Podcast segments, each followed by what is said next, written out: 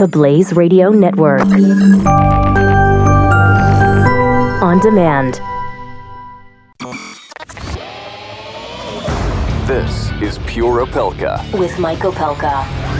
only on the Blaze Radio Network. Well, well, well. Happy, happy Monday. It is, uh, it is the Blaze Radio Network. It is high noon on the East Coast. If you're listening to us live, if you're listening to us via SoundCloud, iTunes, Stitcher, any of those places, first of all, thank you. Thank everybody who listens to this show.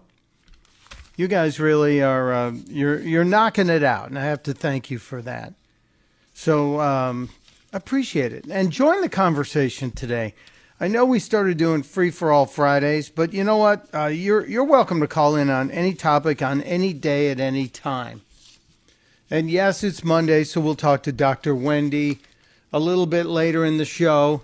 But if you want to get in on the action today, if you want to discuss what's up, 888 900 3393 888 900 3393 and um, any home remedies to my my conundrum that I posted on Twitter are welcome. You see, as I'm up very early scouring for stories and trying to lay out the show, I do a couple of things. Uh, one of which is to take a break about two hours before we kick off. And I go outside and try and do just a little work in the garden.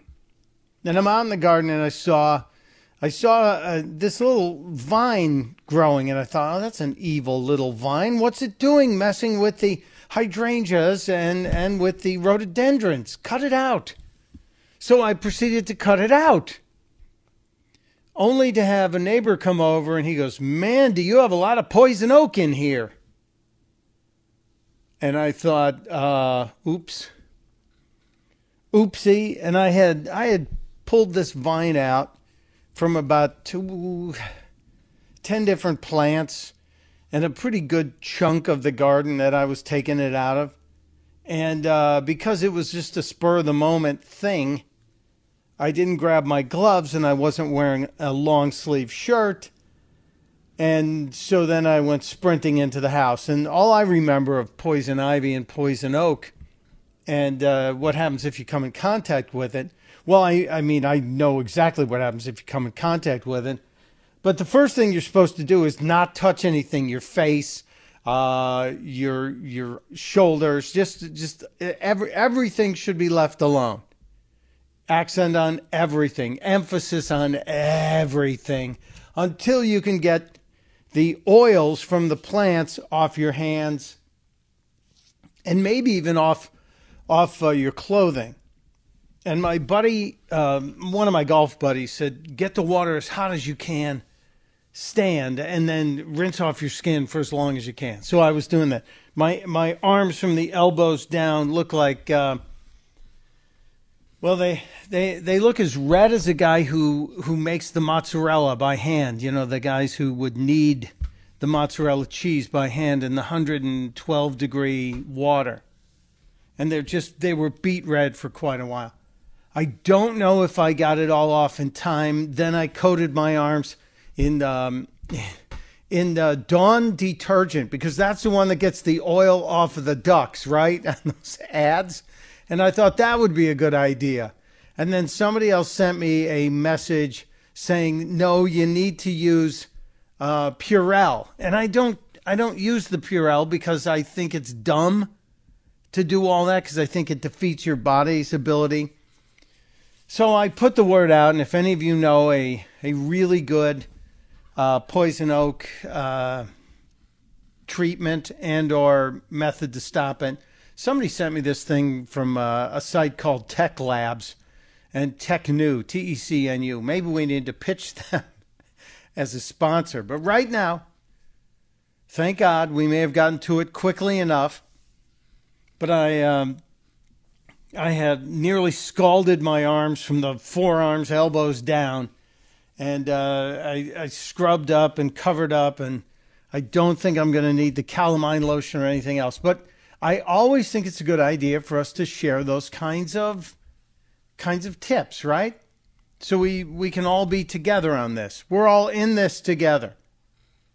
And if you want to send one in, you can send it via via Twitter at Stuntbrain on Twitter at Stuntbrain, all one word, S T U N T B R A I N, and um, you can also you can also call it in triple eight nine hundred three three nine three. But I hope I dodged a bullet because I have had I have had that poison oak and poison ivy from from this uh, woodland garden we have in the past, and it is absolutely zero fun. All right, where to go? Do you believe in the rule of threes? Do you believe in the three theory that when famous people pass away, they pass away in threes? If so, is there one more to drop, as they say? I almost said shoe. But yesterday we lost a great actor in Martin Landau, a guy that I remember from Alfred Hitchcock's North by Northwest at first, and then from uh, Mission Impossible, where he played Rollin Hand, the man of many disguises. And then ultimately, uh, you probably remember him for the Oscar winning role he played in Ed Wood. And so uh, we lost we lost a great actor. 1980, uh, he was 89 years old. And a big fan. I would watch every episode of the classic Mission Impossible. And I know what you people are thinking. Some of you are going, wait a minute, it was a movie? It was a TV show before it was a Tom Cruise movie? Yes, and it was a great show. It was one of the first shows that you became aware of that you had to pay attention because the story was so intricate and there was intrigue and spying and and it was there were MacGyver like devices, there were disguises, there was all kinds of wonderful stuff going on in the original television series Mission Impossible. And it and it was a, a very diverse cast with Martin Landau, and uh, you had uh, you had a black actor, a white actor, a uh, female lead, and a and a muscle man, a guy. we had all kinds of stuff going on in that show. But the other shoe that dropped, the other uh, great, in in my mind, the other guy that passed away was uh, a director who really really found success in one genre and and lived it. I'm talking about the great George Romero. George A. Romero, if you want to be technical in the Hollywood times, because you know there are different George Romeros out there, but he had the George A. Romero name in the Hollywood registry. George Romero, a filmmaker who who really should be getting a, a parade from anybody who likes uh, what's that show with the zombies that Jeffy likes? The um, Walking Dead. Yeah, thank you, Ellie. Um, I, I've I tried to watch an episode of Walking Dead and I'm out after like five minutes because it's not Dawn of the Dead, it's not Night of the Living Dead, it's not a George Romero film. And it is, in my opinion, derivative and entirely too slick. The original Night of the Living Dead, made back in, uh, what was it, 1968, I think he made it, for about $110,000, begged, borrowed, and stole to make Night of the Living Dead. He co wrote it with uh, his friend John Russo. The movie was the thing that midnight movies are, are legend for. Absolute rough production values, tiny script, a little bit of a morality play, a little bit of a social commentary, and yet at the end of the day, you were okay with it because you realized, yes, the, I, it scared the hell out of me, but it, at the end of the day, you realize it, this is only a movie. Only a movie. I remember seeing Night of the Living Day, Dead on a late, late, late, late TV show, the um, the the chiller theater type TV show that played a hundred million years ago uh, in Chicago. And I remember coming home after work, and it was about one o'clock in the morning, and everybody was asleep in the house. Remember, this is a house with nine kids. This is a house where Uh, nothing goes on uh, that someone doesn't hear about it, someone else doesn't catch up. So I'm awake late at night watching, because I couldn't sleep, just came home from work, watching this WGN TV chiller theater kind of a movie, and it's Night of the Living Dead. I had never seen it. And I started watching it and couldn't turn it off. Not only could I not turn it off because you wanted to make sure we were all going to be okay, that the zombies weren't going to come to life and eat everybody, but I had turned on every light in the house. And for some reason, my mother heard me and came down and went, What is going on down here? Literally, every light downstairs was on, and I had checked every door. And you're probably thinking, Why? What was so scary? What possibly could have happened on uh, in this movie, Night of the Living Dead? What could George Romero have shown us that would have frightened us so? And I have to tell you, it was news reports like this. At this hour, they report the level of the mysterious radiation continues to increase steadily. So long as this situation remains, Government spokesmen warn that dead bodies will continue to be transformed into the flesh eating ghouls. All persons who die during this crisis, from whatever cause, will come back to life to seek human victims unless their bodies are first disposed of by cremation. So there it is. I'm not sleeping. I, I am I'm wide awake. I've got the I've got all the lights on. And now uh, my mother's down there with me, and she's trying to say, This is craziness. What the heck is wrong with you? And I said, No, no, you got to watch this. This is, and she just said, I'm going back to bed. But my favorite part of, of the original Night of the Living Dead was the the sheriff, the character of the sheriff who they had out leading the people around to round up the zombies in the daytime. He was well I, I, guess you could say he was he was gold jerry. He was pure gold. Away in the fire. We don't want it getting up again. Chief chief McClelland how's everything going? Oh things aren't going too bad. Men are taking it pretty good. You want to get on the other side of the road over there? Chief do you think we'll be able to defeat these things well, we killed 19 of them today right in this area. Those last three we caught trying to claw their way into an abandoned shed. They must have thought somebody was in there. There wasn't, though. We heard them making all kind of noise. We came over and beat them off, blasted them down. So the sheriff is about as as raw as you can get, but my favorite assessment comes yeah. comes when the sheriff is asked ab- about taking out the zombies and, and, what it takes to to to knock them out. Like if you're surrounded by them and and if you find yourself uh, completely without uh, an escape route. And this this is just to me, this is the essence of this, the original movie from 1968, when the sheriff answers the question about the zombies. Are they slow moving, Chief? Yeah, they're dead. They're all messed up. Perfect. They're dead. They're all messed up. And if you didn't see Night of the Living Dead, but then a few years later you tuned in when George Romero finally made enough money off the original. It was 10 years later that Night of the Living Dead had been a, a cult classic in the theaters, that George Romero made Dawn of the Dead.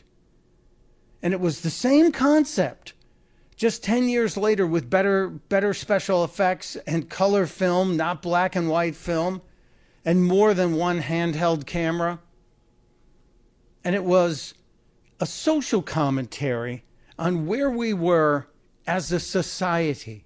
And I think that's what a lot of people, that's why George Romero's classics stayed with us for so long.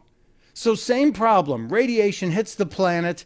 Everybody that's died in the last few days is suddenly reanimated and they're flesh eating monsters and the rest of us have to deal with it and try and stop them. But if we don't, one bite and you're joining. It's just like vampires.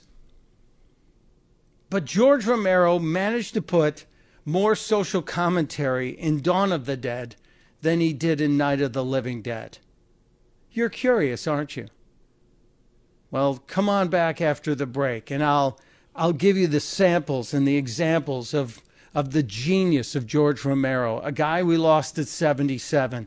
And I'll also share the thoughts on George Romero from a friend who is a, um, a horror movie iconist, I guess we can say. An old friend who wrote to me today to tell me some George Romero stories. Yeah, we'll get to the politics. We'll get to James Carville. We'll get to all of that. But we have to honor a horror film icon who's left the building, the guy who gave Jeffy his obsession with this Walking Dead crap. My tribute to George Romero and Dawn of the Dead continues next on Pure Opelka. You're listening to Pure Opelka with Mike Opelka on the Blaze Radio Network.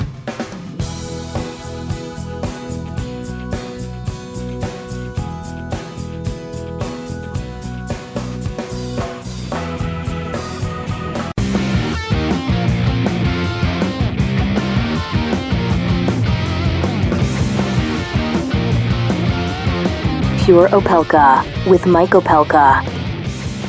Welcome back to Pure Opelka. We are paying tribute to the late George Romero, George A. Romero, the guy who gave us Night of the Living Dead, Dawn of the Dead, Day of the Dead, Land of the Dead, Diary of the Dead, and Survival of the Dead. He was also working, kind of obsessed with one. Well, when it works, you know, you go with it. He was working on another film, actually, called Road of the Dead and uh, it never happened. But a friend of mine who is a an actress in the horror genre of some note, an old friend from my Texas days named Caroline Williams. If you've seen the Texas Chainsaw Massacre 2, the Toby Hooper sequel to the Ho- Tobe Hooper classic Texas Chainsaw Massacre, she played Stretch, the DJ. And Caroline works in the sh- the horror industry everywhere and she's quite an incredible, remarkable person. Um, she wrote to me and said, George Romero was a friendly, lovely man who lived his life and made his films according to his own terms. And when he would check into a hotel, he would pay the smoking fine up front because, by God, he was going to smoke. She spent time with him on the convention circuit because these people travel. It's like Comic Con, etc she said he never varied in his friendliness and bonhomie, which is what a great tribute. So what a n- nice to know that George Romero was as nice of a guy as he was rumored to be. But in in his sequel to Dawn, Night of the Living Dead, Dawn of the Dead, it took place at a shopping mall. And again, zombies are everywhere. A small group has clustered together in the mall to try and save themselves and thereby save humanity going forward. You had uh, three men and a woman who happened to be pregnant. And as they gather on top of the roof of the mall, they look down upon the zombies inside and ask a really important question. And the answer was perfect George Romero classic sarcasm and social commentary. What are they doing? Why did they come here? Some kind of instinct, memory of what they used to do. This was an important place in their life. It's some sort of memory and instinct in what they do. It's it's a place that was important to them in their lives. I'm sure there's one or two more lines from the movie that I have to share with you throughout the show. But we we ha- we we need to salute great filmmakers like George Romero and great actors like Martin Landau. Thank you for your contributions in scaring the heck out of us and entertaining us. We hope you've made it to the next reward, the heavenly one. Rest in peace, Jane. We'll be right back.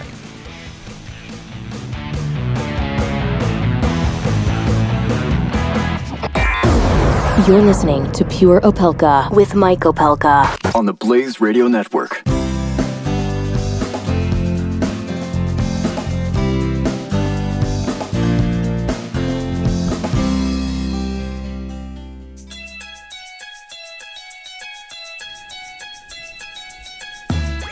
You're listening to Pure Opelka with Mike Opelka. part of the next generation of talk radio on the Blaze Radio Network. Can I just? Uh, I, I, had something planned to go to uh, in this break here. I, I, actually had a serious news story to go to. Uh, well, it's sort of serious, but it is. Uh, it's the Blaze Radio Network, and the host privilege has been employed, so I can just I can just change the rundown, put this story off to the side, and say, "What the hell is going on?" Seriously, what? What? Last week we talked about gender reveal parties. Remember? Remember the story about the gender reveal parties and how uh, there was a writer in Cosmo who said that gender reveal parties would scar the unborn child? It's interesting, isn't it? It's interesting that uh, so many on the far left, so many in the very, very liberal part of our lives and our universe. So many of those folks are concerned with the mental health of an unborn child. But uh, if it's not the right gender to be revealed, they might want to go in there and, and undo that life and kill that unborn child. Right? Right? Well, here's a different turn on the gender reveal party, and this is out of Colerain Township in Ohio, as reported on USA Today today. And no, I'm not stuttering. It's USA Today today. Today on USA Today. Today. A woman was hosting her own gender reveal party where nine people were shot. Now, did, did you hear this story? I did. This story got past me last week. I guess it's it's because it wasn't Chicago that we didn't we didn't pay close attention to the fact that nine people were shot at a party in Ohio. The party, the shooting, actually killed Autumn Garrett, a 22 year old of Huntington, Indiana. How tragic. A 22 year old's life was cut short, wounded eight others. Cheyenne Willis, the 21 year old, was throwing the party to tell friends and family that she would be giving birth to a boy in the coming months. Hmm. What makes this doubly tragic? What makes this a, a, a greater tragedy? In fact, beyond beyond the story here that that Autumn Garrett, a 22 year old, was killed in the shooting that happened at this party, the shooting that hit Autumn fatally and wounded eight others. The tragedy here is the entire party was apparently held on false pretenses. She wasn't pregnant. Now why why why was why was this party even happening? Why why did this party have to happen? A party that killed somebody, wounded eight others. This this is so distressing. This is so distressing. Why?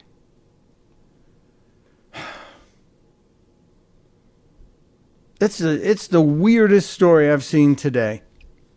Why would you hold a gender reveal party if you're not pregnant. Police say the shooting happened late on Saturday night after the party that started around 4 in the afternoon had ended. But about a dozen people of the 30 who were there hung out and stayed later.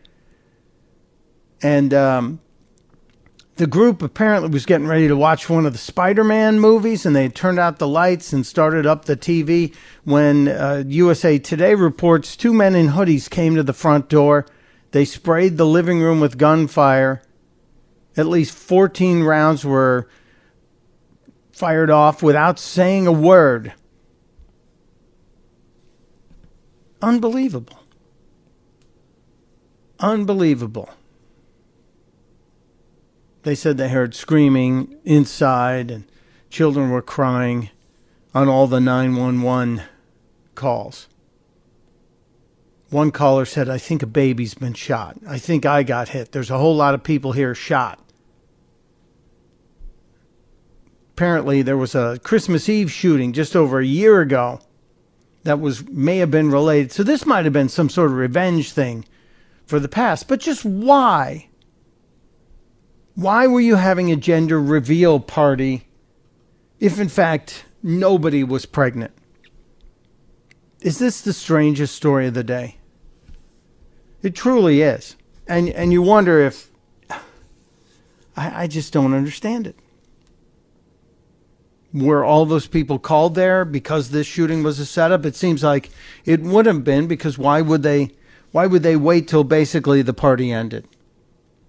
It's it's a very bizarre story, but again, but for gender reveal parties, I hate to say this people, but we wouldn't have 8 or 9 people being shot, one of whom died.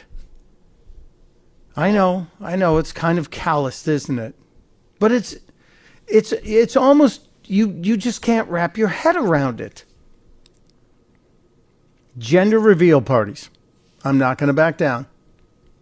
I think they are um, a scourge on our society. And as uh, Emily Zanotti from Heat Street told us last week, uh, and she she fully takes the blame on this, saying that it is uh, a creation of, of her millennial generation, and that it's just a scam, total scam to get more presents. I, I wish somebody in the Ohio area there w- would uh, who who knows more about this would tell us. But apparently, the story is kind of unfolding as uh, it, it's a follow up because the original shooting happened on the eighth, so it was two Saturdays back that this this this actually went down. So very bizarre story, very bizarre story. Hosting her own gender reveal party, nine people were shot. She wasn't pregnant. And you wonder how that came up. Maybe somebody was doing a a um, a follow up to make sure that there was no trauma in the the soon to be mother with her child. And I guess they discovered she wasn't pregnant and never had been pregnant. Really maddening story. Really maddening story. Um, I also tweeted out a couple of things that are very visual, and I hope you picked up on them that you should see. One of them is the the video that our friend Brian Lilley sent us from Ottawa, Canada. The guy who got the dash cam, and on the first day he recorded bicyclist running a red light and getting absolutely thrown into the air by the car next to him, and then walking away luckier than this person was getting hit by a car, a moving car, and being able to walk away with a wounded bicycle and a bruised hip. Just, uh, just an astounding story. And then the other one came out of, out of Wimbledon. If you watched Wimbledon, yes, congratulations to uh, Roger Federer for an, an astounding eighth singles championship. But uh, two days before, Kim Clijsters was playing in a doubles match, and she was being heckled by uh, a fat guy up in the stands. And uh, she couldn't take it anymore, and actually invited the guy down on the court to uh, see if he could, in fact, return her serve. And as this fat guy was allowed to climb over the wall and come down on the court, which I couldn't believe Wimbledon had a sense of humor Clijsters uh, jumped in and said, if you're going to be on the Wimbledon court, you have to wear all white because those are the rules. And she pulled a spare tennis skirt out of her bag. And this guy proceeded to put that tennis skirt on over his shorts, and he looked like a stuffed sausage in a casing that was about to burst. And yet, he managed to return one of her serves right there on the on the big stage at Wimbledon it truly was. I, t- for me, it was the best moment of of the entire tournament. But that's just me. I'm a little twisted. Uh, when we get back, I'll jump into some of the news of the day because there is interesting news. James Carville. Yeah, I know. Don't get scared. We talked about scary movies earlier, but James Carville's back, and we have to talk about what James Carville is saying about the GOP's and the Democrats' chances in 2018 because he's a guy who studies this stuff. and uh, we'll we'll share that with you. Um, plus a whole lot more today on Pure Opelka. Come on back.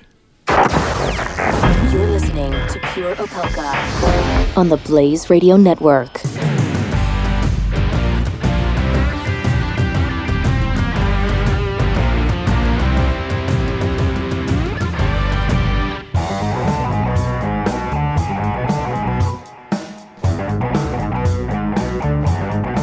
You're listening to Pure Opelka with Mike Opelka on the Blaze Radio Network. Welcome back to Pure Opelka. Don't forget, if you haven't jumped on the Relief Factor bus yet, what are you waiting for? I, I use Relief Factor, been using it since the first week of April. Eight days later, I stopped using any pain medications because it got rid of the inflammation in my knees, my hips, my back and my neck, and that got rid of the pain. Inflammation causes pain in your joints. And if that's the reason you have pain, then you should be trying Relief Factor. I got the three week quick start pack. It's it's under 20 bucks. It's 19.95 for the three week quick start pack. Most people, most of the Blaze users, the thousands of them who have tried relief factor, see a positive result in seven to 10 days. So call them 800 500 8384. 800 500 8384 or go to relieffactor.com. I told you I was out in the garden digging around and uh, might have encountered some poison oak. But that's not what's causing me problems. Well, at least not yet, anyway. We hopefully got that off. But I'm able to jump up and down to get into the garden to, to get my life back because I use Relief Factor. Haven't taken a painkiller of any kind, over the counter, whatever, since the eighth day after I started. So give it a try. 800 500 8384. Get the three week quick start pack of Relief Factor. Now, we were talking about a different pain in the back. James Carville the political pundit who's always there, the guy who looks like some alien ship just transported him here and left him. He's a fast talking guy from Louisiana. Sounds like this. He got uh, two pounds of fertilizer in a one pound bag in that man. He's, he's a pundit. And Carville's an interesting guy, a, a very left Democrat married to a very right Mary Matalin. And yet he understands the politics and he was recently on a radio show talking about 2018, specifically talking about how how the GOP and the Democrats are going to do and he talked about the problem of jumping on the health care topic and what it does and how it's really dangerous. The problem on health care is simply this. Anybody that moves to change health care loses. When, when Bill Clinton in 1993 moved to change the health care system, he it, it cost him when President Obama in 2009 moved to change the health care system, it cost him. Now the Republicans uh, are moving to change the health care system, and it's costing them. It's one of those things, if you pick it up, it bites you. Because whatever people have, they, they're scared to try something new. Interesting, right? Whatever people have, they're scared to try something new. I have a tendency to see the vision in that. I give Carville credit for that. But when asked about 2018 and the prospects of the Democrats taking back the House and the Senate, Carville had some very interesting things to say about a possible power shift in Congress. Check it out. I think there's a, a, a good chance, maybe 50% chance, the Democrats win the House. The problem in the Senate is, is we have a large number of seats that we have to hold in states that, that, that Donald Trump carried. Indiana, Missouri, you know, places like that, that, that we have to hold seats that are going to be, you know, you got to do pretty good in those kind of seats. West Virginia. Uh, and the only places that we have uh, opportunity for pickup are, you know, Nevada is pretty good. After that, Arizona is less good. Then you're down to like Texas and Alabama. And for the Democrats to win the Senate back, they have to pick up three seats and you could say they could hold the ones they have. They may be able to win in Nevada. Maybe they will win in Nevada. but Arizona, after Arizona, and which is very problematic, it becomes tough. So I would say the chances of the Democrats winning the House back, let's just say it's 50-50 and argue about it there, and winning the Senate are substantially less. Interesting, right? The House is 50 50 based on Carville's assessment. And I think that's a pretty honest assessment right now. I think he's pretty spot on. And now the Senate, well, first of all, every seat in the House is up. But in the Senate, you only have a third of the seats up. And I believe 24 or 26 of them are going to be Democratic seats. And they have to defend every one of those and then pick up three from the GOP, and the GOP only has eight seats up for reelection. So the the obvious answer here is, as he said, it's a 50-50 chance in the House, but the uh, the Senate's a much different animal. And let's face it, the GOP's got to screw it up pretty badly to lose the Senate. The House, not so sure. When we get back, second hour, we'll dive more into the politics Plus, I got a problem with the VA. I got a real problem with the VA, and we're going to do a little time travel, right? Are you in? Okay, future boy, fire up the DeLorean. We'll be right back.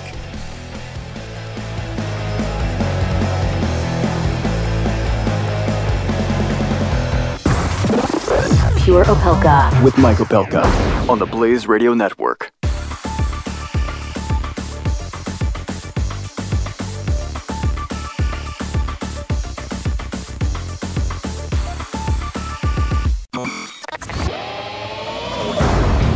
Is Pure Opelka With Mike Opelka.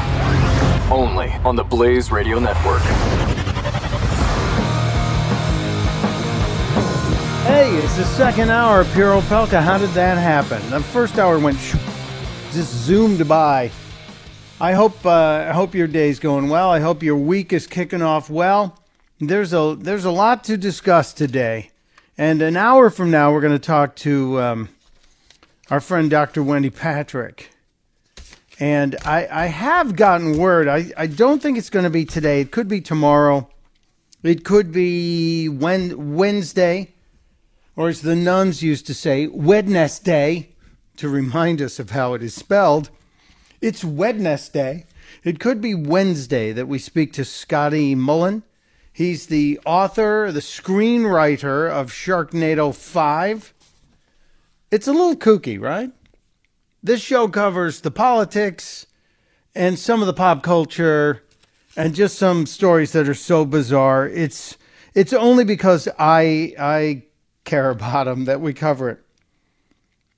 I don't know if I'm going to get into this Star Wars resort they opened at Disney. I I I really don't think if I'm going to go on vacation. First of all, I'm past the whole theme park vacation thing. And look, Disney, Disney is great. As a matter of fact, today, today we should talk about Disney a little bit. Glenn Beck is a huge Disney fan. In case you did not know, or you just got here on the spaceship that brought James Carville back from wherever he's been for the last year or so. But in case you didn't know, Glenn Beck, gigantic Walt Disney fan, and what's not to love about Walt Disney, the entrepreneur? Because Glenn, Glenn has learned a lot of things from Mr. Disney and and Walt's early days. But years ago, years ago, I picked up a book called Behind the Ears. And Behind the Ears is a it's a fascinating turn on the on the Disney empire. And if you haven't seen Behind the Ears on the bookshelf, it, it might not show up in your in your library. But if you if you seek it out, if you're a person who wants to know about the early days of something, uh, Behind the Ears is not exactly a tell-all about uh, the early days of Disneyland, but it is um, it's a little bit of that. It's by a guy named David Koenig. K O E N K O E N I G. And I'm sure there's a million different pronunciations of it. I bring this up today, the book Mouse Tales, a behind the ears look at Disneyland. I bring it up today because Today's the anniversary in 1955 of the opening of Disneyland. And in the book, Mouse Tales, you will find some really interesting stuff about that opening day. And it's something in there, as we love history on this show, history teaches us important lessons. There's something that happened on that day that I think is so amazing, so astounding that you should learn from it. Walt Disney was setting up this um, this theme park, this gigantic park that he was opening in California, and it was going to be the happiest place on earth, right? And they had they had set the date, and as with many different things, construction falls off in one area, picks up in another. They had a bunch of things they had to get done, but they were trying to get everything ready. The word was out, the date was set, the invitations had, had been sent. It was going to be treated like one of the great media events of all time. In fact, Walt Disney wanted the Disneyland opening, the grand opening, which was really meant for most of the cognoscenti in Hollywood and showbiz to show up so they can get the beautiful people there. And so he he said, We're going to do a live broadcast, a televised grand opening, a three hour TV show. Now, think of somebody doing a three hour TV show for the opening of a theme park today. It wouldn't happen. It would, it would be a half an hour, maybe an hour, and maybe there was an awards ceremony going on inside. But no, this was a three hour because Disney was expecting a parade of celebrities to come by and they were all going to be stopping by and interviewed by his host, the late Art Linkletter. Art Linkletter was the guy behind a television show that probably most of us remember. Kids say the darndest things. He also was a brilliant businessman. Disney came to Art Linkletter in 1955 and said, Look, I'm opening my theme park. I want you to host the opening, but I don't have any money we're we're barely making it. You know, we we're scrimping and saving wherever we can. We don't have a lot of money. I can pay you five hundred bucks. And he said, I know that's that's nothing. That would be union scale, SAG scale, Screen Actors Guild scale for a three hour live TV show. Nothing along the lines of what Art, Linkletter would normally command to do this probably a zero or two missing from what he would normally want. So Art Linkletter said, "Let me think about it." Looked at the the overall opportunity, and he came up with a brilliant idea. He said to Walt Disney, "I'll do the job for 500 bucks, but I want I want the film concession for Disneyland in perpetuity. Now, just think about that. I know what you're saying, but we don't use film anymore. No, we don't. But the, the digital photography uh, turn, the shift in that paradigm in photography was decades away, was 50 years in the offing. Think about it. People would buy, people would come to the happiest place on earth see the Magic Kingdom, have to take pictures of the little ones in front of Cinderella's castle, in front of Tomorrowland, in front of the everything that was there. It was a brilliant move. And to this day, it is often referred to as the highest paying job hosting a television show in the history of show business. It made Art Linkletter multiple millions of dollars. And uh, so every time I come across a business deal, and every time somebody says to me, Well, you know, we're a startup, we don't have a lot going on here, you always have to look and say, Okay, I respect the fact that they want my talent, and I understand that there are issues in terms of economics that can't be can't be solved here, but is there something else we can do? Art Linkletter hosted the opening of Disneyland on this date in 1955 in Anaheim, California. And he got paid $500 for the three hours work he did hosting that live show. By the way, Linkletter also brought with him another young Hollywood star who got the $500 payment as well, but I don't think he got the same deal Linkletter got. A young guy named Ronald Reagan was also a co host that day. But Linkletter's thinking and taking a moment to say, what else can we do here? Ended up giving him a fantastic reward going forward. And everybody won. Disney won, Linkletter won, and even Ronald Reagan won. There are stories, there are legendary stories about the opening of Disneyland that day.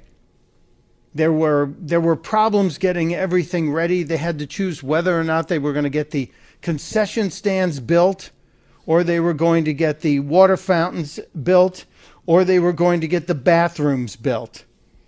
Disney chose to make sure they had the bathrooms up and running and the plumbing there, and said, let's skip the water fountains because people will be able to buy a cold drink. And there are some who suspected Disney, and, and incorrectly, suspected Disney intentionally held the uh, water fountains from being installed so so he could make sure to sell cold drinks. No, that wasn't the reality. That's been, I think that story's been shot down a few times. But the other thing that happened, and this is why uh, holograms are so important today, they printed up a number of invitations to get celebrities there, and they had them delivered to every major studio and major agency and to all the big names in show business and their staffs to say, bring your kids. And there was no way to prevent those invitations from being duplicated, and there was no watermarking on them. So, guess what happened? The opening of Disneyland was overrun with about five times as many people as invitations. But in the end, it was, it was a win because the park looked like it was the happiest place on earth with the biggest crowd on earth. 1955 Anaheim, California. If you want to read more about Disney, some interesting things. I thought it was going to be kind of a nasty tell all book, and it isn't. Uh, David Koning or Caning. Uh, the book is Mouse Tales, a behind the ears look at Disneyland. It's fascinating. It's out on Kindle. You can probably, if you're smart and you go to the Amazon.com and you click off the one that says Help Mercury One, which I do, uh, there are there are 92 used copies of this book for a dollar, so you can get a copy of it. You can pay full price for a copy, or you can get a used copy for a dollar. I think the story's still the same in the used copies, unless somebody went in and changed it. Uh, that's a little bit of history on today, and I think it's important because the lesson I learned is always look at the deal from the other side, not necessarily from the person who's offering it to you but from the side, looking in at both sides to see if maybe there isn't something else that can benefit you. In the end, Art Linkletter, one of the biggest winners at the opening of Disneyland, and he just had to work three hours that one day. Stepping aside, when we get back, uh, we'll look at some of the news of the day. Um, th- nobody's paying attention to the story about the the Russian meeting from the angle of who was that lawyer? Who was that lady who was who was in the room? There's there's a weird part of that story that we have to get into. Plus, oh, uh, I want to do more time travel. We'll do some time travel with the VA. And then uh, just around the corner, after the bottom of the hour, Debbie Lee is joining us with a story that really got me angry. I'll share that with you uh, in just a little bit. I'm Pure Opelka. Pure Opelka with Mike Opelka on the Blaze Radio Network.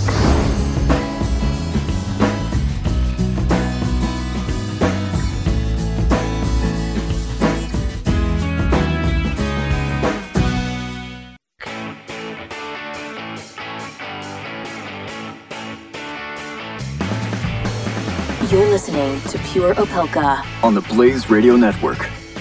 Welcome back to Pure Opelka, around the corner from a discussion and uh, a sort of an interesting topic with our friend Debbie Lee. um, from America's Mighty Warrior Foundation. Um, we keep in touch with Debbie because of the great work she does, and uh, Debbie is Debbie's just amazing. You, we'll, we'll get into that. Uh, I also want to remind you if you're looking for life insurance, uh, we have a brand new sponsor here. Very happy about our association with this uh, brand new sponsor, healthiq.com. If you go to healthiq.com slash blaze, you're going to find something new in life insurance.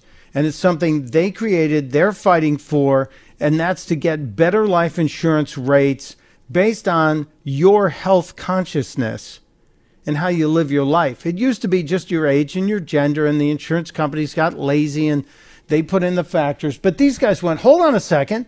There's a whole bunch of people out there who are trying to be smart about their lives. They don't smoke, they don't drink, or they drink a little, or they run, or whatever. Can you imagine getting a better rate on life insurance because your mile time is faster than the average? Or that you are out there walking every day, or you eat a healthy lifestyle uh, in terms of your consumption, in terms of uh, better better ideas on, on what you're eating? Yeah, it's possible. So go to healthiq.com slash blaze, take the quiz, then follow through and say, I want to get the I want to get the free estimate. That's what I'm doing right now.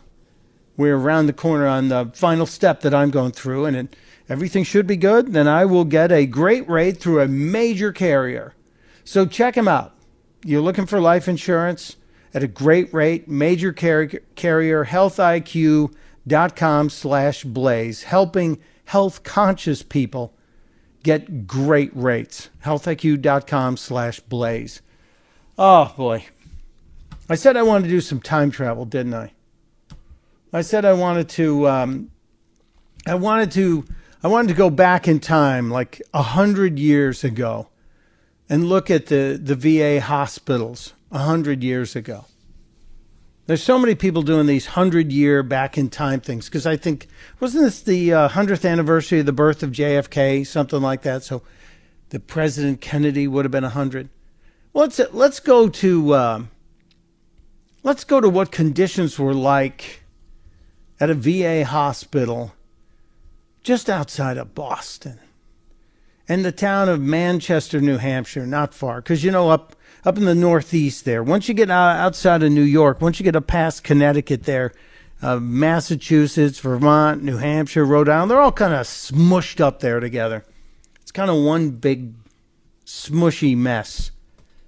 Well, if if you were to stop by a hundred years ago at the Department of Veteran Affairs hospital, the, the one they would look at as a four star hospital, you would have found that one of the operating rooms had to have been shut down, abandoned, because the exterminators couldn't get rid of the flies.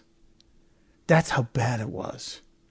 Doctors would have to cancel surgeries in one of the other operating rooms because they discovered what appeared to be rust or blood on two sets of surgical instruments that were supposed to be sterile.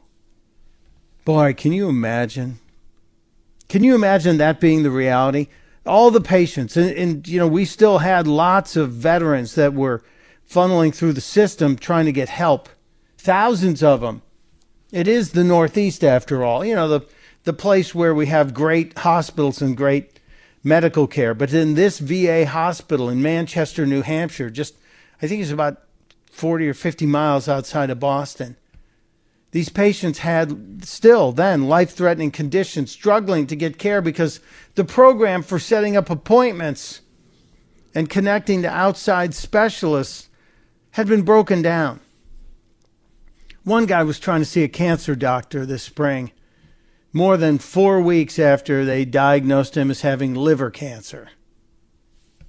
And when the patients there at the Manchester Veterans Affairs Medical Center are referred to outside specialists, those doctors sometimes were stunned by the condition and, and their medical history. A neurosurgeon said some of these patients suffered needless spinal damage, including, including paralysis, because the hospital didn't give him proper treatment for a condition called cervical myop- myelopathy. This this condition at this VA hospital in Manchester. Some of the doctors said it's it's only in third world countries do we see patients like this end up disabled. And this was from one doctor at New England Baptist Hospital telling the VA. Only it wasn't 2017 or 1917, as I hinted. This is going on right now. This is just one facility that is now in the spotlight. One facility, supposed to be one of the better VA hospitals in the country. One of the VA hospitals that gets a four star rating. One of the VA hospitals that is supposed to be there to take care of the men and women who gave up their lives to fight for our freedoms. They come back broken, and what do we give them? We give them operating rooms that have to be shut down and abandoned because of the flies. Surgeries canceled.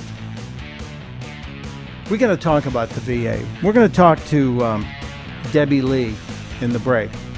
The story I read you is from today, not from 100 years ago. It's time for all of us to stand up and demand great care for our vets. We'll be right back.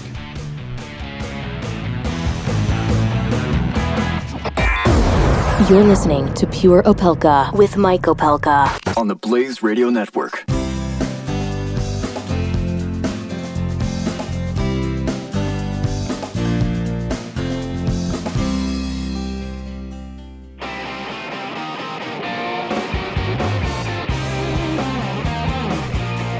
Pure Opelka with Mike Opelka on the Blaze Radio Network. Welcome back to Pure Opelka. I'm I'm not happy. I am uh, I'm officially unhappy about something I read this weekend. And if you were just listening and you heard the story I read you, initially telling you it was from a VA hospital in the Northeast from 1917, and then I revealed that in fact it is a 2017 story about a VA hospital that actually has an operating room closed because even exterminators can't get rid of the flies. Another operating room regularly shut down because it has rusty instruments or instruments that still have blood on them. It is infuriating. And then I, I get an email from a friend, somebody I just I cannot even say enough nice things about her. And I'm going to just give you a little bit of the email and then we'll talk with, with our friend Debbie Lee. Several weeks ago, veteran Eric Bivens reached out to us, meaning America's Mighty Warriors, via email for help with his PTSD and getting hyperbaric oxygen therapy treatments, something that's kind of important. Debbie says, We replied to his emails, told him we'd be glad to help. He was scheduled to start his treatment August 2nd at the Rocky Mountain Hyperbaric Center. Ironic that date is August 2nd, which is when Debbie's son Mark died in combat, the first Navy SEAL killed in Iraq. Mark Lee, a hero. Debbie didn't hear back anything until Wednesday when, when Eric's wife called, told him that her husband had committed suicide. She was trying to get the hyperbaric treatments for her husband's friend that he had served with. And now Debbie's mission is to try and connect with them to help get that hyperbaric treatment for them as well. The, the story about the VA irritates me, the one up in New Hampshire, only because we've known about the problems with the VA for over four years now. The story about Eric Bivens breaks my heart. And that's why I asked Debbie on a Monday to join us because we can't stop talking about this, Debbie.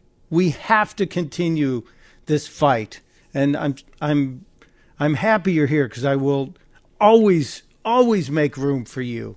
But this really it it burns me and breaks my heart at the same time. Yeah, you know, when I got the call, I was um, so I had mixed emotions. I was hurt because we lost another one of our veterans that we have been fighting so hard for and that there's things that can help them and can, you know, help them cope with life. If it's TBI, it's actually healing the brain. And then when she told me that he had taken his own life because he had lost all hope. He was excited about about the hyperbaric oxygen therapy treatments. He felt like he had hope and there was something that was going to help him. They had researched it. They had seen copies of different brain scans for those that had been helped. And when he went to the VA, um, and I had attached videos of, of that, of other issues that she'd had. There had been a bunch of botched surgeries. There were uh, misdiagnosis, disrespect. That that is not acceptable for our men and women who have served. And they finally had to go to the chief of staff at the hospital, the VA hospital in Tennessee. And she said that was one of the first times they got a thorough um, exam from a doctor. And they said he was very nice and um, actually went deeper than any of the other doctors had gone. And her husband had shared how excited he was that he was going to be getting this hyperbaric oxygen therapy treatment and that he was going to be starting August 2nd. And the doctor told him, that stuff is a waste of your time. They're just trying to steal your money. He said, there's no purpose, it won't help. And um, how dare him? How dare him steal the hope from this veteran? And he left there. His wife said that is exactly how he felt, that he had lost all hope. This was the last thing that they felt could provide some help for them. And um, had not had anything to drink for 18 months. And the next day started drinking, went on a binge, um, had abused some of his prescription um, drugs that the VA had given him as well, and ended up taking his life. And Jeez. I feel that doctor there has this young man's blood on his hands. That, you know, obviously he has PTS and he's struggling. And when we make a decision to end our life, that's, you know, that's a, a personal choice. You've made that choice. But he pushed him off the edge by telling him that this was that there was nothing that would come out of it, that he wasn't going to see any different, he wouldn't see any improvement. Over the last four years, we have worked with doctors across the United States to provide the hyperbaric oxygen therapy treatment, which is what we call HBOT, for over 30 of our veterans. And every one of them has seen improvements um, at different levels, but all of them have seen improvements. I talked with uh, a SEAL just a couple weeks ago that had gone through the treatment. And unfortunately, he was coping with another friend of his who had committed suicide. And I called just to check on him because those are difficult times. Uh, my husband committed suicide 23 years ago, so we've lived through this. And as I talked to him, um, he was moved that I would call and check on him but he said I would not have been able to survive losing my friend if I had not just completed the treatments and felt mm. so much better emotionally and physically. And here's this is so so troubling to me, especially in in the face of the the information that you have and I don't know why this information is not available to these VA doctors then to say that the VA is not going to pay for the treatment, that it's not only going to deny the coverage, but it's also going to tell you it's not going to do anything when we've seen it. And especially with, with traumatic brain injuries, as you know, Debbie, but maybe some of the folks listening don't know, everyone is as different as a snowflake. Everyone, every brain is affected differently by a traumatic brain injury. And yet, a hyperbaric oxygen treatment, as Debbie called it, the HBOT, it, it's showing positive results. And who are who are these doctors to deny the people who created the the the security for them to have this job? It's so disturbing. Now, your group, your group, America's Mighty Warrior Foundation, does help these these families because now we have a, a widow and uh, two daughters, 10 and 12. Yes. That are now without daddy. Even though daddy was struggling, daddy was there. And yeah. that's important. And now I, I, my heart is breaking for this family, and my anger is boiling at the same time. Yeah, those mixed emotions that are there, or what I went through. When I got off the phone with her, I was doing circles. I was pacing in my house. I was angry and I knew I needed to vent and I needed somebody to talk to. And I called another neurologist, um, Dr. Hendricks, who we work closely with. She's um, in Tucson and does the hyperbaric oxygen therapy treatment. And um, same thing, she was just disgusted. How could this doctor have told him that?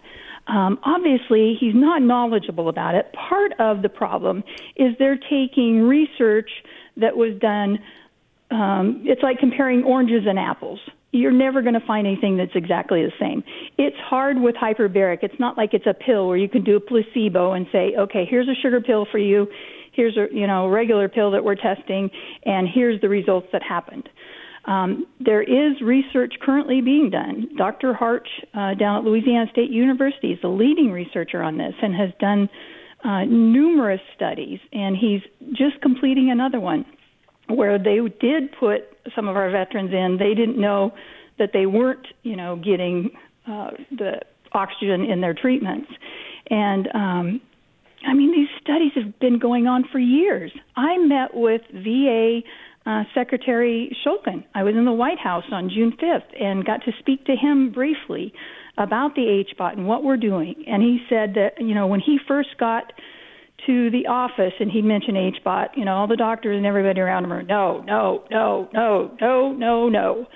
And um, he actually reached out to uh, those who've done the most studies, actually in Israel, and he reached out to them and spoke with them, and he said that um, he didn't, you know, he wasn't to the place where he said, uh, "Let's jump on board, let's make this happen," but he was open to listening about it. He wasn't closed-minded like a lot of these doctors you know, have been. And I think it's so important to get the word out. Just like this widow, when she was calling me, she wasn't calling for sympathy. She wasn't calling for help for herself. She called because some of her husband's buddies that he had served with that were at the funeral, and she knew they were struggling with TP, PTS and TBI and that they needed help. And so she was calling me to say, Can we help them? I know this will help. And, you know, of course, I said, Yes, you know, put me in connection with them and we will get them set up. We'd like to try to put them um, in areas. Uh, it's 40 treatments. They go for a treatment every day. They're in the chamber for an hour every day. Mm. So it, it helps to have them close to, you know, a doctor close to them where they live. So many of our veterans have been, you know, at Walter Reed, at Bethesda, done numerous surgeries over and over and away from their families, and we need to try to, you know, restore these family units and keep them intact. So we try to do that as a first choice. We do work with Rocky Mountain Hyperbaric, where Eric was scheduled to go. Um, that's an in-house where you go to Colorado for the two months. Uh, Dr. Harch, if he still has slots open down there in Louisiana State for that research study. There's another clinic that's an in-house one in Florida, but we try to find a doctor close to them that's providing that for PTS and TBI. And people need to know that are listening, please, please, please reach out to our foundation. It's americasmightywarriors.org. Let us help you and get you set up in the hyperbaric. We're also doing hormone therapy, vitamin therapy. Uh, we work with a boot camp type place called Mighty Oaks. So there's a combination of numerous things that we can do to help our vets with PTS and TBI. Um, you know, it's you. I can't tell you how many but, veterans I've worked with that come I home know. and show you, me the Z. You are. I, I'm sure you have a clone at this point. You are. I don't know where you get the energy or the time, but you are you are remarkable on every level, Debbie Lee. But everybody, write this down: America's Mighty Warriors.org. Uh, Debbie Lee, who whose family gave us the freedoms with Mark Lee giving his life for this nation. He's a hero. We'll remember him August 2nd. If you can think in your in, in your day to say a prayer for this foundation, if you have time to support the foundation, if you got a couple shekels, or if you need the help, let let America's Mighty Warrior Foundation help you. Debbie, I I will always open the airwaves here for you and what you're doing this this just burns me and you know I'm there with you all the time every time don't ever hesitate, please. Thank you, Mike. We appreciate your support so much. Thank you. God bless. And uh, we'll be right back. You're listening to Pure Opelka with Mike Opelka on the Blaze Radio Network.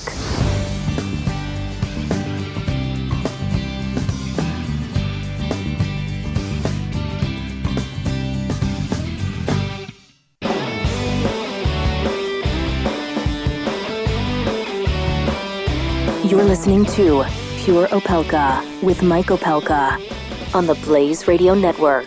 Welcome back to Pure Opelka. By the way, um, next hour, Dr. Wendy joins us as she does every Monday. We'll talk the politics. You can also join the show, 888 900 3393, 888 900 3393. Did you see the story about Ann Coulter getting uh, her upgraded preferred seat taken away from her by Delta Airlines? I, you know, I would have been as mad as Ann Coulter, too. I don't know if I would have been as publicly angry as Ann Coulter.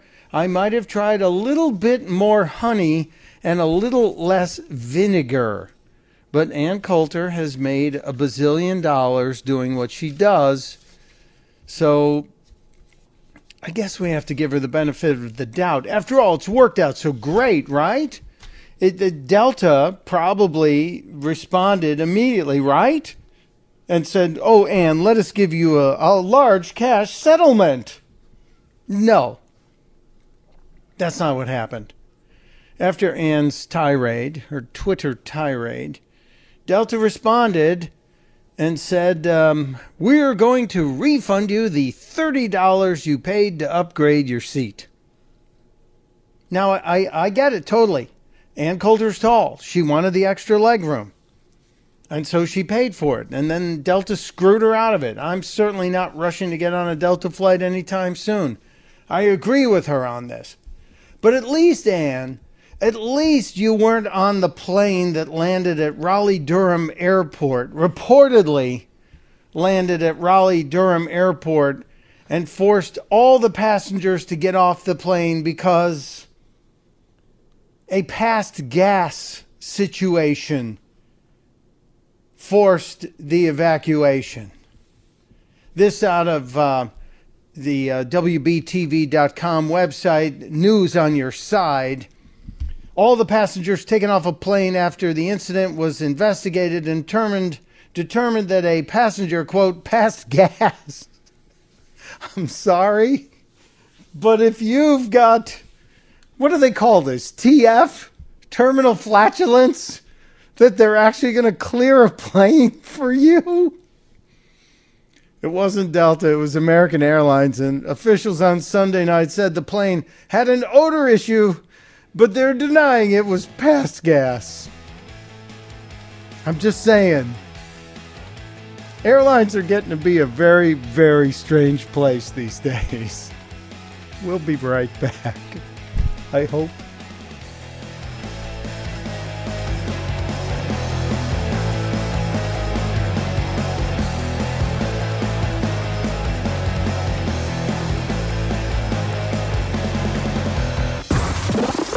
Pure Opelka. With Mike Opelka on the Blaze Radio Network.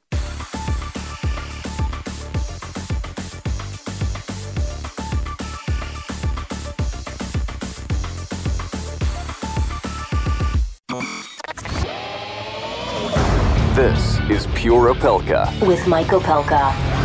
Only on the Blaze Radio Network. Welcome back to Pure Opelka. Mike Opelka with you. Uh, me here, you there, and soon to be Dr. Wendy Patrick. I'm sitting here thinking, hey, uh, I wonder if uh, Dallas is calling Wendy Patrick, and then they whisper in my ear, uh, you didn't give us Wendy's number. So uh, I didn't even have time to. I'll just tell it on the air so you guys can. No, I've asked Wendy to give you a quick call. Hopefully she will. Um, also in the news today, another thing that we need to just say no to. No. Uh, oh, oh, hell no to. Uh, Amtrak, which uh, for the last five years was my preferred mode of travel between the constitutionally protected free speech bunker in the woods of Arden, Delaware, back and forth to New York City and Washington, D.C. But if Amtrak's next plan goes through, I, I, I might have to change my my thoughts. Um, Amtrak's planning on shaving the seats to try and make more money. Amtrak lost $227 million last year. Um, shaving the seats is not going to make you more money. Being a, a private run enterprise versus a government run enterprise is going to make you money. Amtrak loses money on every beer that it sells. And it sells a lot of beer. I know I've ridden a lot of Amtrak. So I'm sorry, new Amtrak CEO Wick Moorman shaving the seats. Amtrak seats currently 23 inches wide, and there's 39 inches of legroom. Airline economy sections, some of the seats are 17 inches wide and have only 30 inches of legroom. No, Amtrak. No. So, well, more on that. We're going to monitor that. We're going to hoot and holler about that as as time goes on. But we have uh, be, because I I had a brain fart and forgot to give the information to the control room. Thank God Wendy checks her emails. So, uh, Dr. Wendy Patrick, wendypatrickphd.com, always here on Mondays. One of the most reliable people in my world. Thank you for being here, Wendy. Always a pleasure, Mike. I've been a little off the rails today. I, I don't know if you were listening earlier, but you know, when you lose George Romero and Martin Landau in the same day, you know, two icons. One just a classy Oscar winner, great actor, and the other the father. I consider him the father of zombie movies and you know, flesh-eating zombie, the whole genre. I think that's George Romero in a nutshell. Yeah, zombie culture. That's for sure. It's a, it's a very a huge loss. Now you're you're just humoring me, aren't you? it's okay. Did you had you ever seen any of the uh, the Night of the Living Dead, Dawn of the Dead series? Oh, of course I have. Yes, of course I have. Okay, just making sure. You know, because I I went a little overboard in the opening of the show, so you know maybe maybe I did. what a surprise! I might, I might, have spent a half an hour talking about it, much to the uh, chagrin of the people behind this program. But y- you're here to keep me on the straight and narrow, and uh, I have I'll two topics I want to talk about. I'm watching Jay Sekulow yesterday, and I happen to be a fan of Jay. I, I think Jay's a, a, a cool cat, amazing guy, obviously a smart guy. But um, he kept saying the same thing over and over again. And some of it, I, I'm sure it's intended because not everybody watches the same shows. And I, just because I will geek out and, and go through all five Sunday shows in five hours on C SPAN doesn't mean everybody else does. But that's me. But he, it seemed like he was a robot saying the same thing over and over. I, oh, I do not represent Don Jr., I only represent the president, but based on what I've seen, nothing illegal happened. And I, I think this just serves to irritate people. But did anything illegal happen? Or could it have been illegal? Well, well, I got to tell you, you know, I've been asked that question a million times over the weekend and all through last week. And, you know, I've, I'm a career prosecutor. And, Mike, if I had a dime for every case that looked good at the beginning and then fell apart because it was charged too quickly, I would be able to retire. It is so difficult to, at the very beginning of an investigation, put a label on particular conduct and uh, and and think that that's actually something you're going to work towards. I would want to see many more facts, and I also might want to see precedent. You know, one of the things that's being brought up here in campaign finance laws is one of the laws that he, he is alleged to have broken by some of the commentators. But there's a lack of precedent as to whether or not a meeting like this constitutes a thing of value, which of course is something you need to break those laws.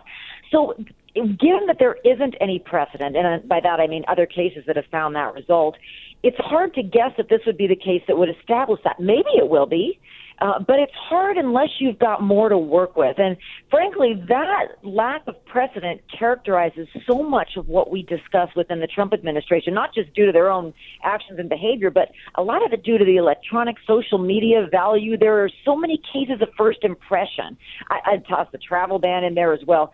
So many cases where the court really doesn't have established precedent to look to to guide their decisions that it's almost impossible to guess how a court would look at this kind of a case being campaign finance contribution violation.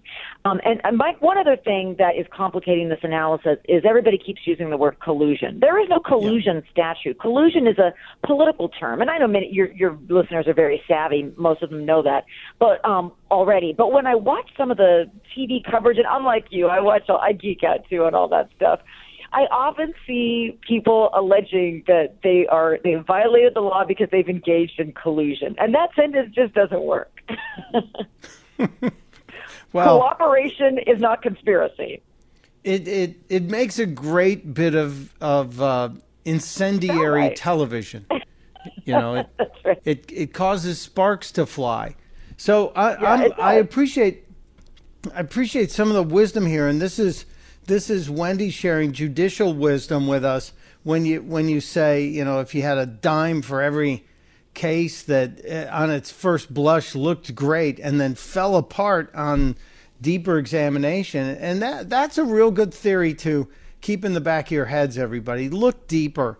Look beyond because there is a tendency especially in this election to knee jerk um, Al Gore was on television today and, you know, he was talking about the fact that Hillary Clinton lost by, she won the popular but lost the electoral college, but she'll be okay.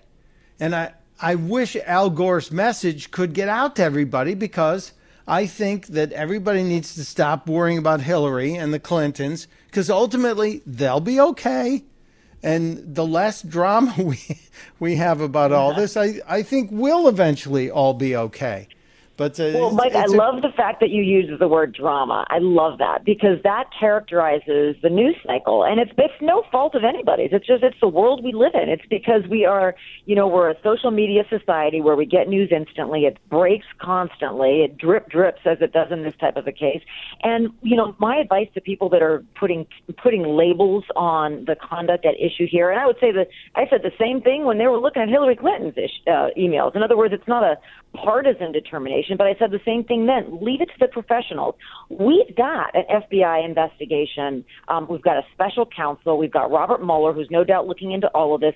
The reason I say leave it to the professionals is unlike you and I, who are dialed into the court of public opinion, Mueller's got behind the scenes information. In other words, he is privy, and we are not, to all sorts of background information, context, that gives some meaning to the content of those emails. And just one real quick example of that. Many were making much of uh, the other day about how if you actually read the email chain carefully, they wonder whether it, it insinuates that there were several offline conversations as well, maybe a couple of phone calls. Whatever that evidence is, you know, Mueller can investigate all of that through resources we don't have. And then once he's looked at all of the evidence, uh, instead of jumping to any conclusions now, he and his team can decide what, if anything, to make of it. Great points. Great points. And, and Wendy, I I didn't even send you this one, but did you see the New York Daily News reporting on the attorney with connections to the Russian government, uh, Natalia Veselnitskaya? Did you see the the side story to this woman over the past year? Uh, I don't think I've read the article you're referring to. Okay, that's okay because I don't think a lot of people did. it, it, was buried in. News. Okay. This this was buried in some the back or in the middle of the Sunday reporting.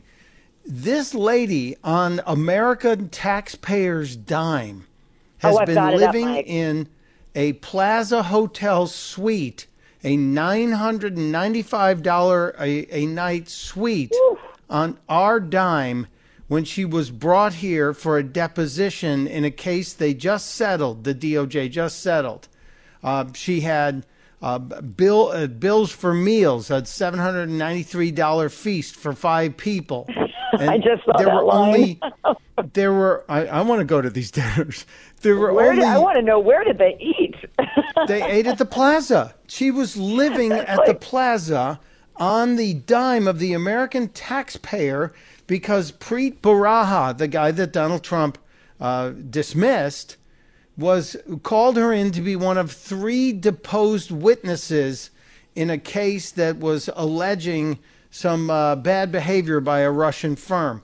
Her stay at that hotel from October for this was let's see, oh my God, I'm just looking at this from October saw the menu, 13th to October 16th. So four days.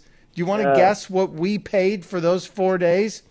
well, I see the price tag on the line right above it. Fifty grand. fifty thousand three hundred and sixty-five dollars and seventy-two cents. That included her airfare from Russia and interpreter service. Uh, I, I'm sorry. There's more to this story than we need than we have not heard that we need to know. You know, Mike, it's such an important point you bring up because you wouldn't have believed that a story like this would have been buried, would you? I mean, this seems like the kind of story that maybe, you know, how I was mentioning the context, maybe adds context to who this woman was because remember how many questions we had about that shortly after the news this meeting broke. We wanted to know everything we could about her. Um, and just today, you and I are talking about this. You're right. It actually takes some digging to learn more information because it, you know, you're right. It hasn't been immediately reported as to who this woman is. And you're No. right that that matters as well.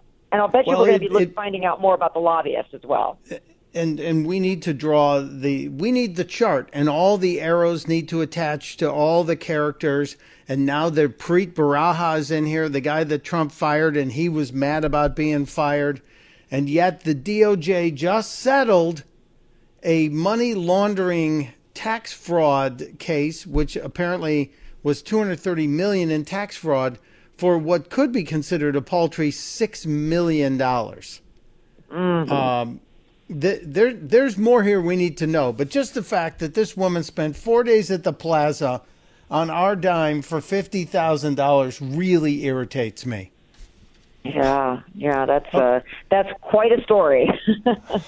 Well, I'm, I'm, I'm, you know, I'm happy to bring it to you. But now, before we, I get you out of here, I have to, I have to bring it around to some good and and helpful stuff. Not that what we talked about isn't helpful to everybody to understand things, but what people don't know about our friend Dr. Wendy, WendyPatrickPhD.com, uh, is that Wendy also writes regularly for Psychology Today. And I found this because a lot of the people that listen to this audience, to this show, a lot of the audience, they're single people. And anytime you can see something that's good advice for single people, your your new column titled "The First Conversation Topic for a Great," the number one conversation topic for a great first date is the woman. it's all of a first date. And Mike, this for your listeners, this is based on research. The and, and not just one study, multiple studies that show that on a first date, the most successful first dates, both the man and the woman, uh, and it was done on a heterosexual couples for the studies, both of them agree that the most successful topic was her and uh, not just not a bunch of 20 questions at, at you know fired at her and she has to answer them. But her being able to talk about herself and the man joining the narrative in other sort of enhancing the experience. And the most interesting thing about this research mike is you know there were lots of um, men in the in some of these studies that would interrupt but it wasn't an interruption to be rude. It was an interruption to to affirm to validate kind of like you you'll be talking on the on the radio and I'll say yeah I saw that too. It was those types of welcome interru- interruptions that actually built rapport throughout these dates. But yeah many people were um it's almost counterintuitive. Some people were telling me that this would be consistently what the research says. So you know for the men out there listening if you have a great first date with somebody you're interested in make sure that at least that first date is all about her Second Such date, you good- can talk about you. Such good advice, Dr. Wendy Patrick. It's on Psychology Today. I'll tweet out a link to it. This is why Dr. Wendy is with us as, as often as possible. I so appreciate you, Dr. Wendy. Oh, You're- such a pleasure. Thanks for having me. We'll see you next week. And there she goes. And here we go. We'll be right back after a break. You're listening to Pure Opelka with Mike Opelka on the Blaze Radio Network.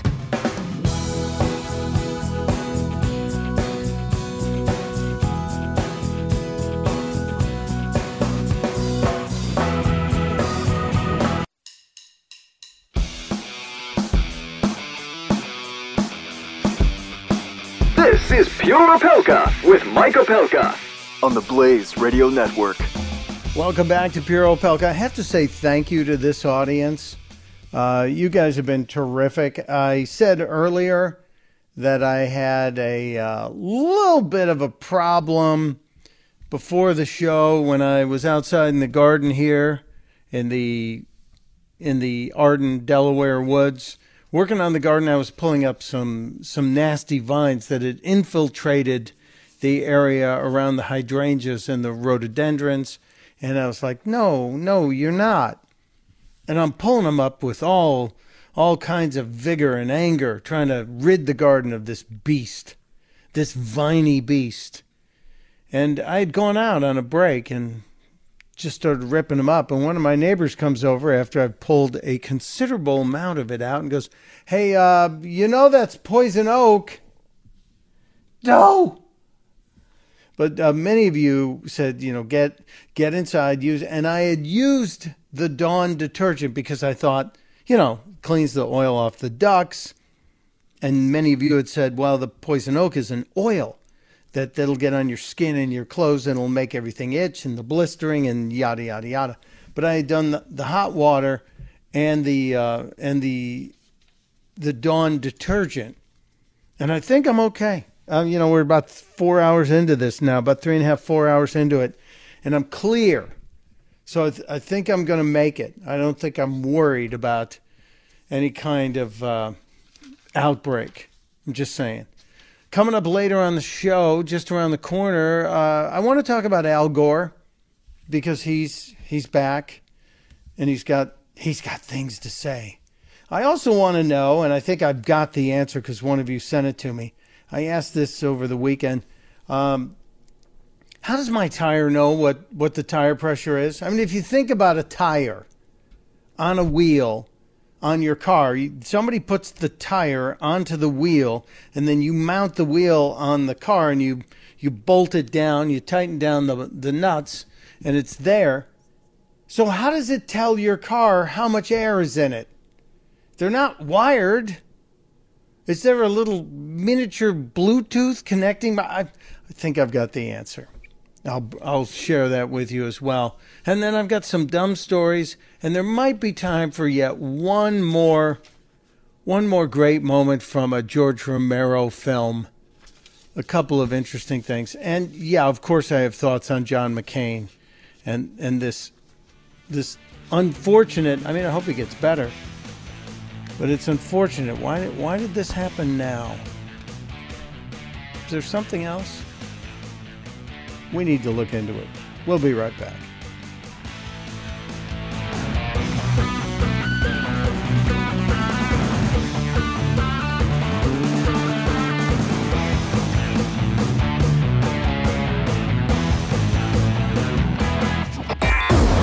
You're listening to Pure Opelka with Mike Opelka. on the Blaze Radio Network.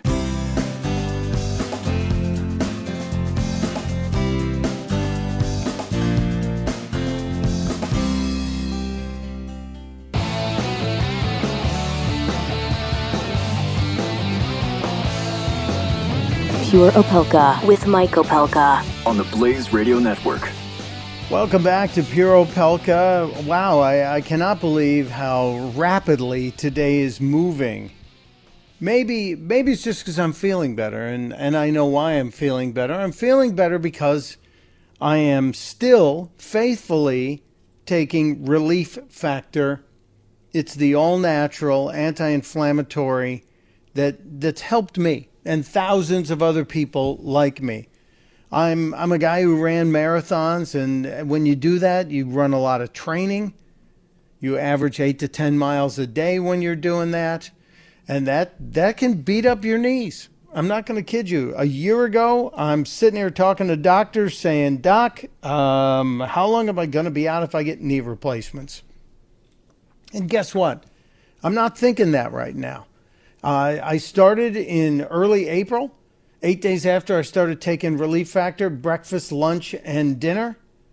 Then I, I actually didn't need any pain medication. I was taking eight of those gel caps a day to try and deal with the pain in my knees and my hips and my lower back. No more.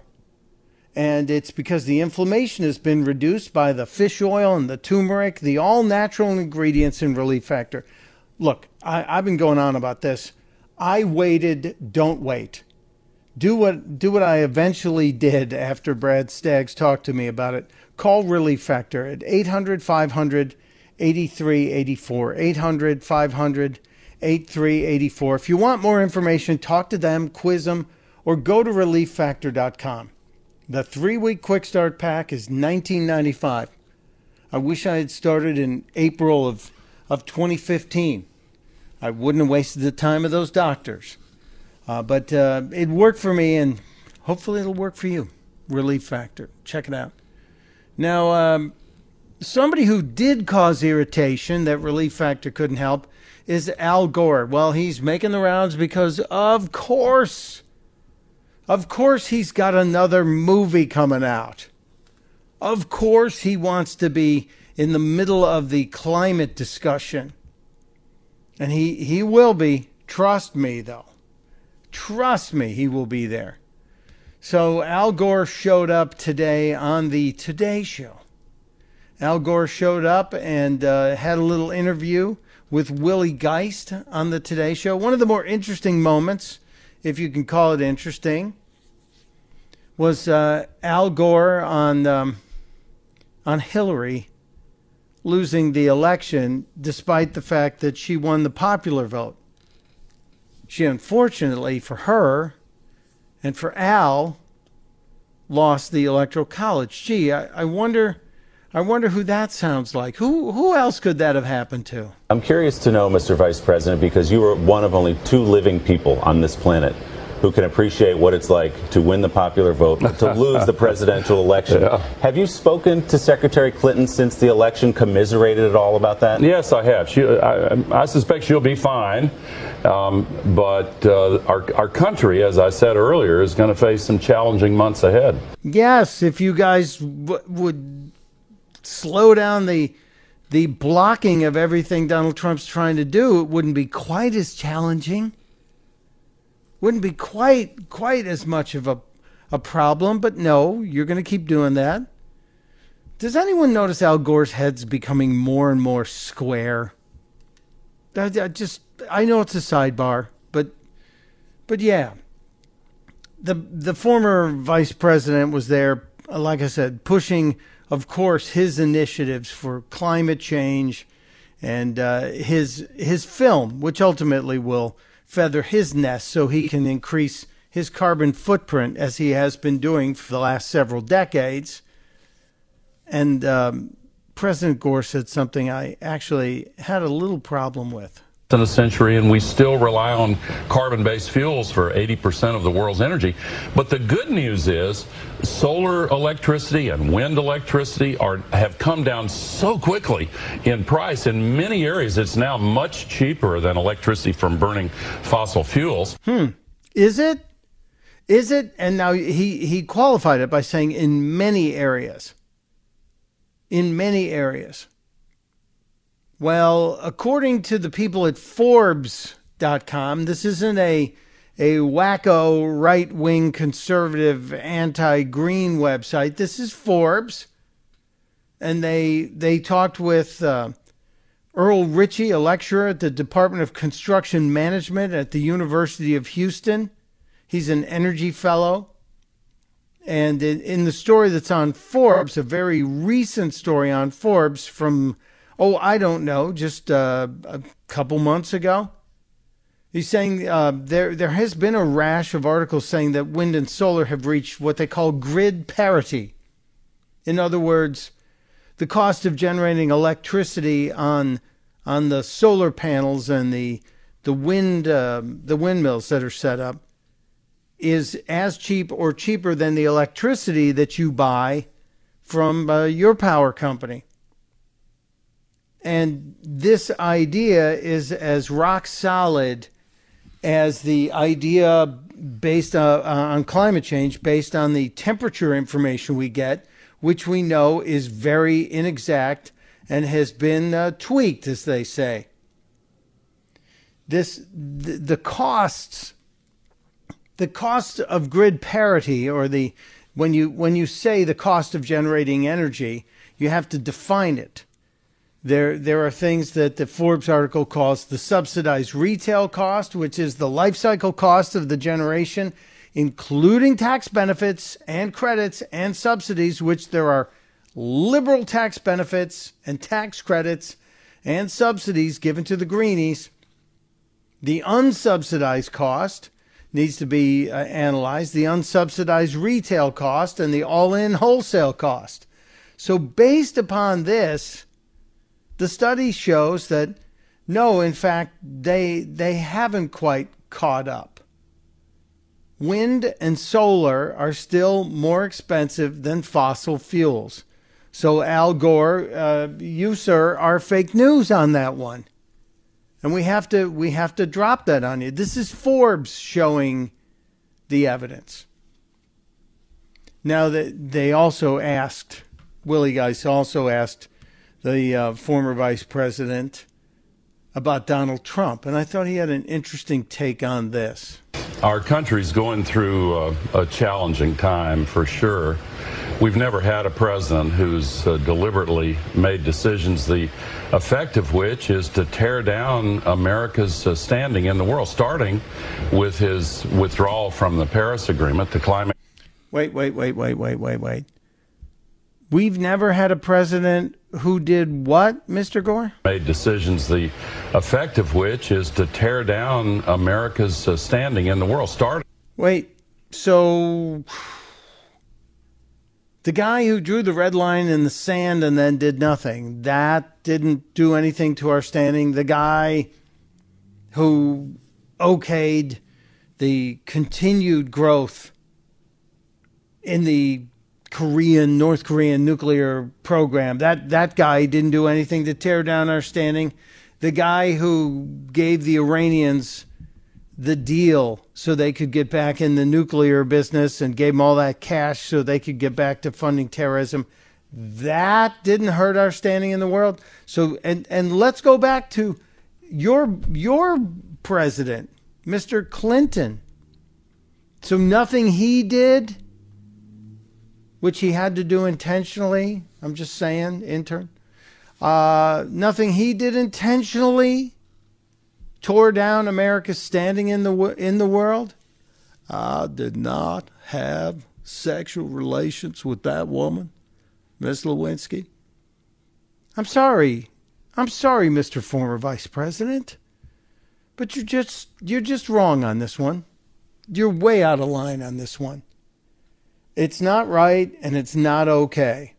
You're going to hear more on Al Gore, but you're also going to hear more from the people who are behind the movie called Climate Hustle. I don't know if you've seen the video from the folks who, who made the movie Climate Hustle. Of course, they're showing that Al Gore's whole scheme about climate change is nothing more than a redistribution of wealth. Yes, we should be good stewards of the planet. Yes, we should try and develop clean energy as fast and as, as cheaply as possible, but not at, at the point of taking over the entire economy. The Climate Hustle video, folks, we're waiting for Al Gore when he was coming out of a studio. It might be kind of hard to hear, but they tr- listen to this. It's only 20 seconds. They try and give the former vice president a copy of the DVD and he just kind of keeps walking. I'm just going to keep walking out the door and keep going out to my car. And then one of the security people turns on the couple, they are in business suits, and wants to know who let them in. Sure who's approaching. I have a quick Sorry. Marc Morano used to work for Senator James Inhofe. This oh, nice to see you. Yeah, thank you. Film, Climate Hustle. Would you take a, take a copy of it, please? Huh? Thank you. All right. Shoot. Can I we ask just want how him you- to take our film. Can I ask how you got access here. Can I ask how you got access here? Because there's going to be a price to pay for that. We'll see if we can get the guy on behind this. He, he said he uh, worked for Jim Inhofe, and that's going to be interesting to see if somebody can get a copy of Climate Hustle. Now, you know, if Al Gore shows up and signs a book somewhere, there are going to be people in line with, with copies of Climate Hustle trying to get him to sign it. We'll see. We'll keep an eye on this. Stepping aside for a break. When we get back, we'll wrap up today. Is there time for one more bit of wisdom from George Romero from Dawn of the Dead? Maybe. Maybe not. We'll see next on Pure Opelka. You're listening to Pure Opelka on the Blaze Radio Network.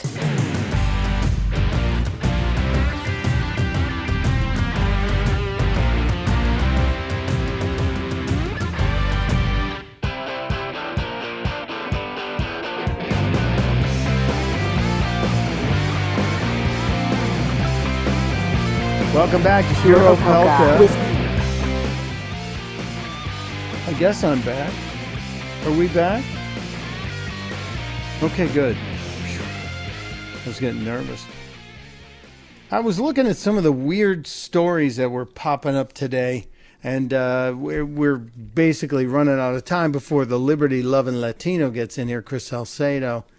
Um, I don't have a drone, and I don't want a drone because I know I would get in trouble if I had a drone. Pretty much, I can predict that if I had a drone, I, I would be in trouble.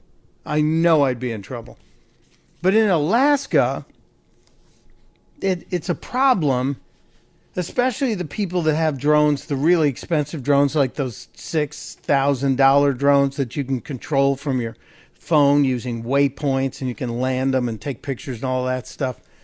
Um, in Alaska, apparently eagles are threatened by the drones and have been swooping in on them and knocking them down. So uh, I'm guessing Amazon, which is looking at having a fleet of drones handling delivery all over the place, uh, I'm guessing they're going to have to get a some sort of anti-eagle program to work in, but uh, very common apparently up there in in Alaska.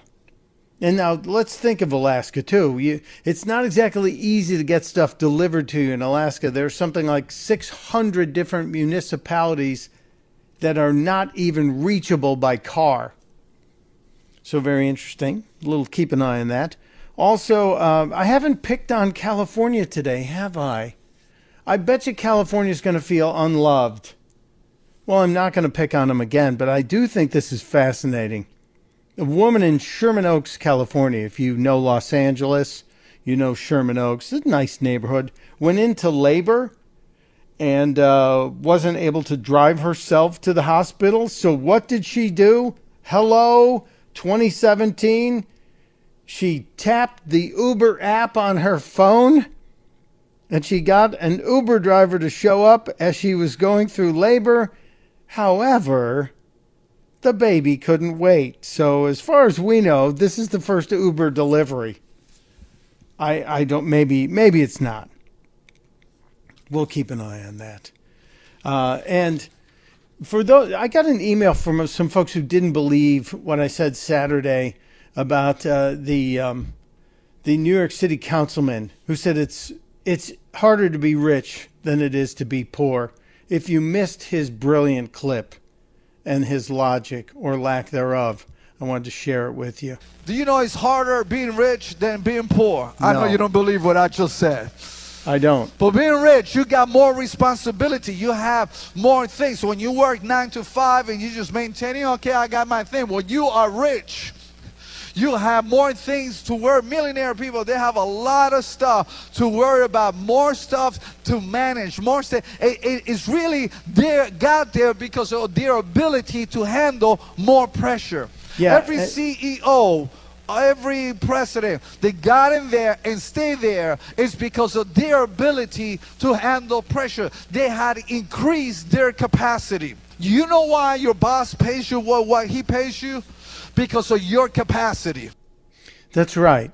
And if you could do more, you'd make more. That's kind of the whole capitalist system here. I can't believe the dummies New York City has elected. If you missed it, I'll retweet a link to it. That's Democratic New York City Councilman Cabrera. It's harder to be rich than to be poor. Yeah, it's called work. Oh, help me, people. Chris Salcedo's waiting in the wings. The Liberty loving Latino will be here tomorrow. Testudo, my friends. Testudo.